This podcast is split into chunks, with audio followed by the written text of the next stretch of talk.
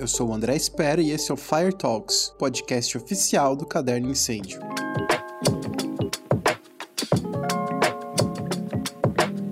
Um levantamento recente do Instituto Florestal, órgão do governo paulista, indica que ainda existem quase 6 milhões de hectares de cobertura vegetal nativa no estado de São Paulo, ou cerca de 3% dos mais de 24 milhões de hectares que compõem o território paulista. Acontece que essas áreas de preservação estão em risco, principalmente no período de estiagem, que vai de julho até o final de outubro, quando são registrados incêndios cada vez mais intensos a cada ano. Um dos problemas é que o Corpo de Bombeiros não tem efetivo capaz de atender às crescentes ocorrências nessa época.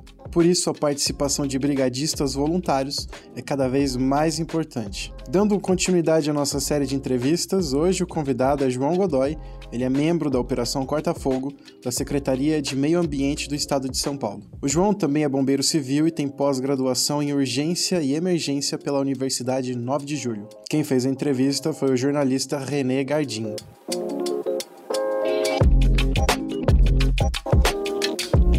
Bom, João, aí a gente acompanhando aí as notícias diárias, existe uma percepção de que os incêndios em áreas de preservação e no meio rural aumentaram muito este ano no estado de São Paulo.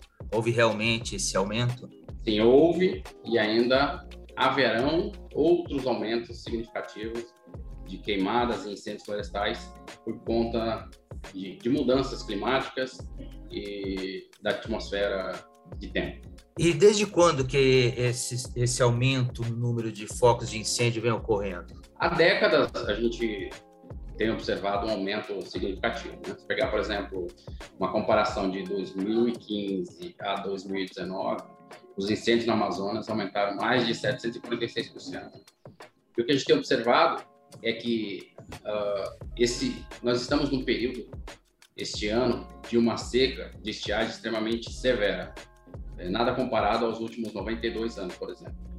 Então, nós temos a combinação que é uma grande área de vegetação seca, nós tivemos aí um fenômeno de baixíssimas temperaturas, que fez com que a geada matasse a vegetação, transformasse essa vegetação em combustível, e dessa forma nós tínhamos aí uma quantidade expressiva de material para queimar, que na verdade é a biomassa, e foi o que aconteceu nos incêndios florestais que nós observamos aí nos últimos meses. E essa tendência ela deve permanecer por quanto tempo, você acha? Se nada for feito no, no sentido de mundialmente, eu estou dizendo, né? se pegar, por exemplo, as orientações da ONU, que o aquecimento global vem aumentando e com o aquecimento global nós vamos aumentando a temperatura e fazendo uma alteração no clima mundial, uh, teremos muitos incêndios ainda, infelizmente, não só no Brasil, como no mundo todo. E o que precisa ser feito é um plano estratégico emergencial, para ontem, eu diria, para que a gente consiga trabalhar fortemente na prevenção, onde o Brasil falha muito nesse aspecto, e preparar mais equipes de respostas para combate aos incêndios florestais. Bom, esse ano nós vimos aqui é, na periferia de São Paulo, praticamente, um incêndio bastante grave. Quais as regiões de maior risco no estado de São Paulo para os incêndios florestais? Hoje são principalmente as áreas onde você tem o produtor rural, as áreas que são do agronegócio e principalmente as áreas de uh, protegidas, né? Seriam as APAs, área de proteção ambiental, as APPs, que são as áreas de proteção permanente, essas áreas onde você tem ali uma vegetação de Mata Atlântica, de Cerrado, né? E aí nós estamos, estamos acompanhando aí outros estados que estão também numa situação muito crítica. É, São Paulo, a gente tem uma característica um pouco mais, é, eu diria, arriscada, porque ao entorno dessas áreas de preservação existe lá as invasões, né? o que não deveria acontecer. Então você tem lá a área de mata de amortecimento, que é o que está mais próximo dessas residências, dessas, dessas áreas de, de ocupação irregular, ah, irregulares, algumas casas uh, de forma regular, mas a gente começa a observar que temos, então, o que a gente chama de incêndio de interface, que é quando ele é urbano, rural, desculpa, ele é uh, florestal, rural, já indo para o meio urbano. Então, ele começa a afetar as casas. E aí tem que mudar a estratégia, porque a técnica para o combate florestal é uma, os EPIs né, são outros, e para o incêndio estrutural, que é residência, casa, fábricas e etc., é, é completamente diferente. Então, o que, que acontece nesse, nesse, nesse meio tempo? A gente vai precisar de duas equipes diferentes, com treinamentos diferentes, respostas diferentes, o que não se tem. A gente não tem, basicamente, o mínimo necessário, estou dizendo, a nível nacional, de pessoas preparadas e equipadas, o que dirá um incêndio que ele muda a sua característica, né? Ele sai do florestal, da área rural, para o centro urbano. Bom, você você está sempre à frente, né, dessa, desse combate a incêndio com os brigadistas. E para esse combate a incêndios existe a necessidade de mobilização de equipamentos, de pessoal. Como está essa presença do brigadista voluntário para o combate às chamas no estado de São Paulo? Infelizmente, o Brasil ainda não tem a cultura do voluntariado, o que funciona muito bem em todos os outros países.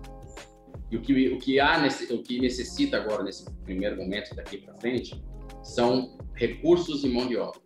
Então, o que, que eu preciso? Eu preciso de mais pessoas preparadas, mais pessoas treinadas, a, a própria comunidade, a própria vizinhança, é, pessoas de assentamentos, comunidades indígenas. Então, são essas pessoas que fazem a diferença e acabam dando a primeira resposta no, no encontro a um princípio de incêndio que pode se tornar um grande incêndio. Todo grande incêndio, com exceção de explosões e outros fenômenos, eles começam pequeno. E eles precisam ser develados logo no, seu início, para que ele não ganhe volume e proporção. E são essas pessoas que dão essa resposta. Né? Lembrando que o Corpo de Bombeiros é, ele está basicamente voltado aos combates de incêndio urbano, atendimento à emergência urbana, com acidente de trânsito, e de repente eu não tenho aquele efetivo todo para fazer os dois trabalhos simultaneamente. Então, os voluntários, nós criamos recentemente a pela BNT, junto com o Coronel Paulo Barroso, do Mato Grosso, o Jorge, que é o coordenador do CB24, Comitê Brasileiro de Segurança contra Incêndio, nós criamos a PR com o apoio da BNT 1014. Então ela fala, são as prática, práticas recomendadas, que é o ideal para o combate, prevenção e combate a incêndios florestais. Então ali é um guia prático que foi é, feito assim, basicamente em caráter de emergência para que as pessoas tivessem o mínimo de balizamento e informações para os combates a incêndios florestais.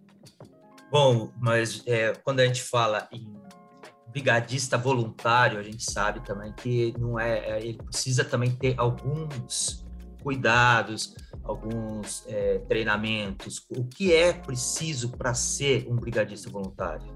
Primeiro, parte do início que a gente uh, precisaria saber quem são e por onde a gente possa, por exemplo, alocá-los.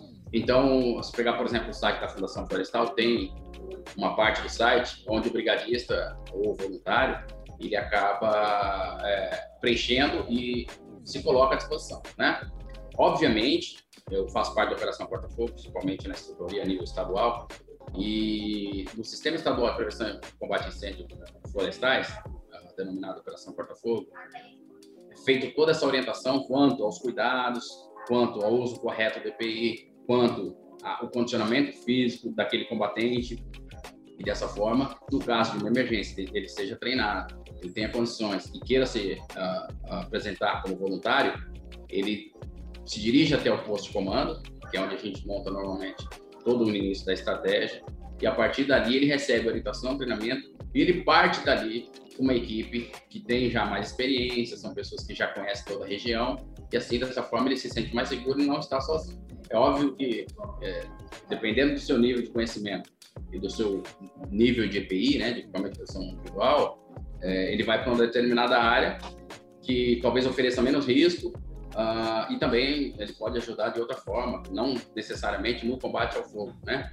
mas no revezamento de equipes, na troca de material, porque quando a gente fala de uma emergência de incêndio, como nós tivemos em São Paulo aí, na, nas últimas semanas, é, são incêndios que duram dias ou semanas. Então, o, a reposição de recurso humano ela é extremamente necessária.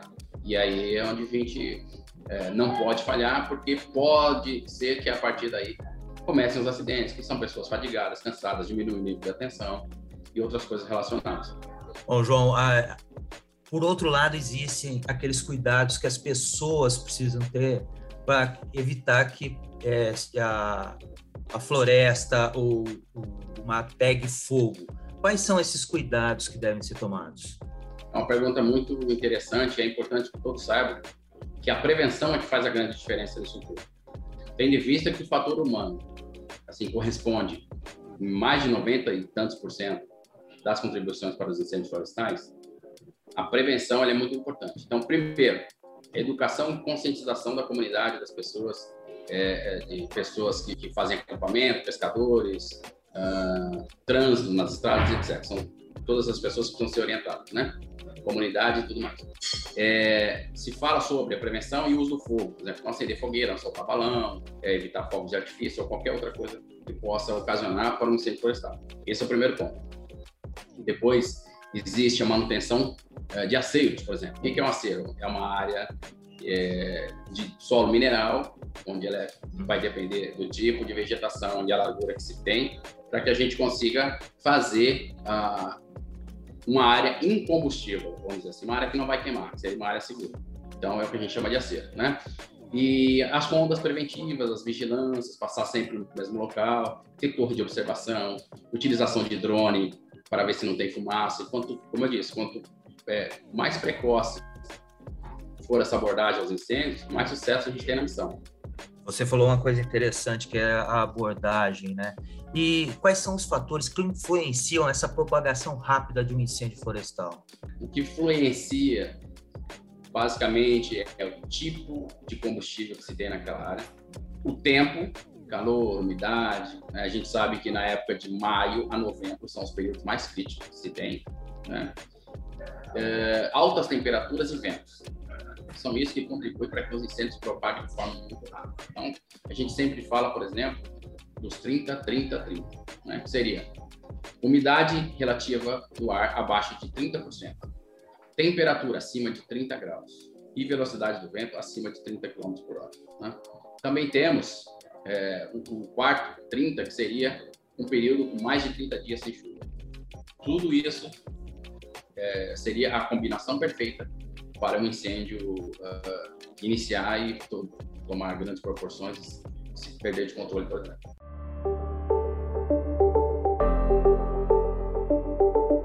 Esse foi mais um Fire Talks, o podcast oficial do Caderno Incêndio. Para saber mais das novidades desse segmento, atualizações sobre tecnologias, normas e o que mais acontece no universo da segurança e combate ao fogo, acesse revistaincendio.com.br. Tchau!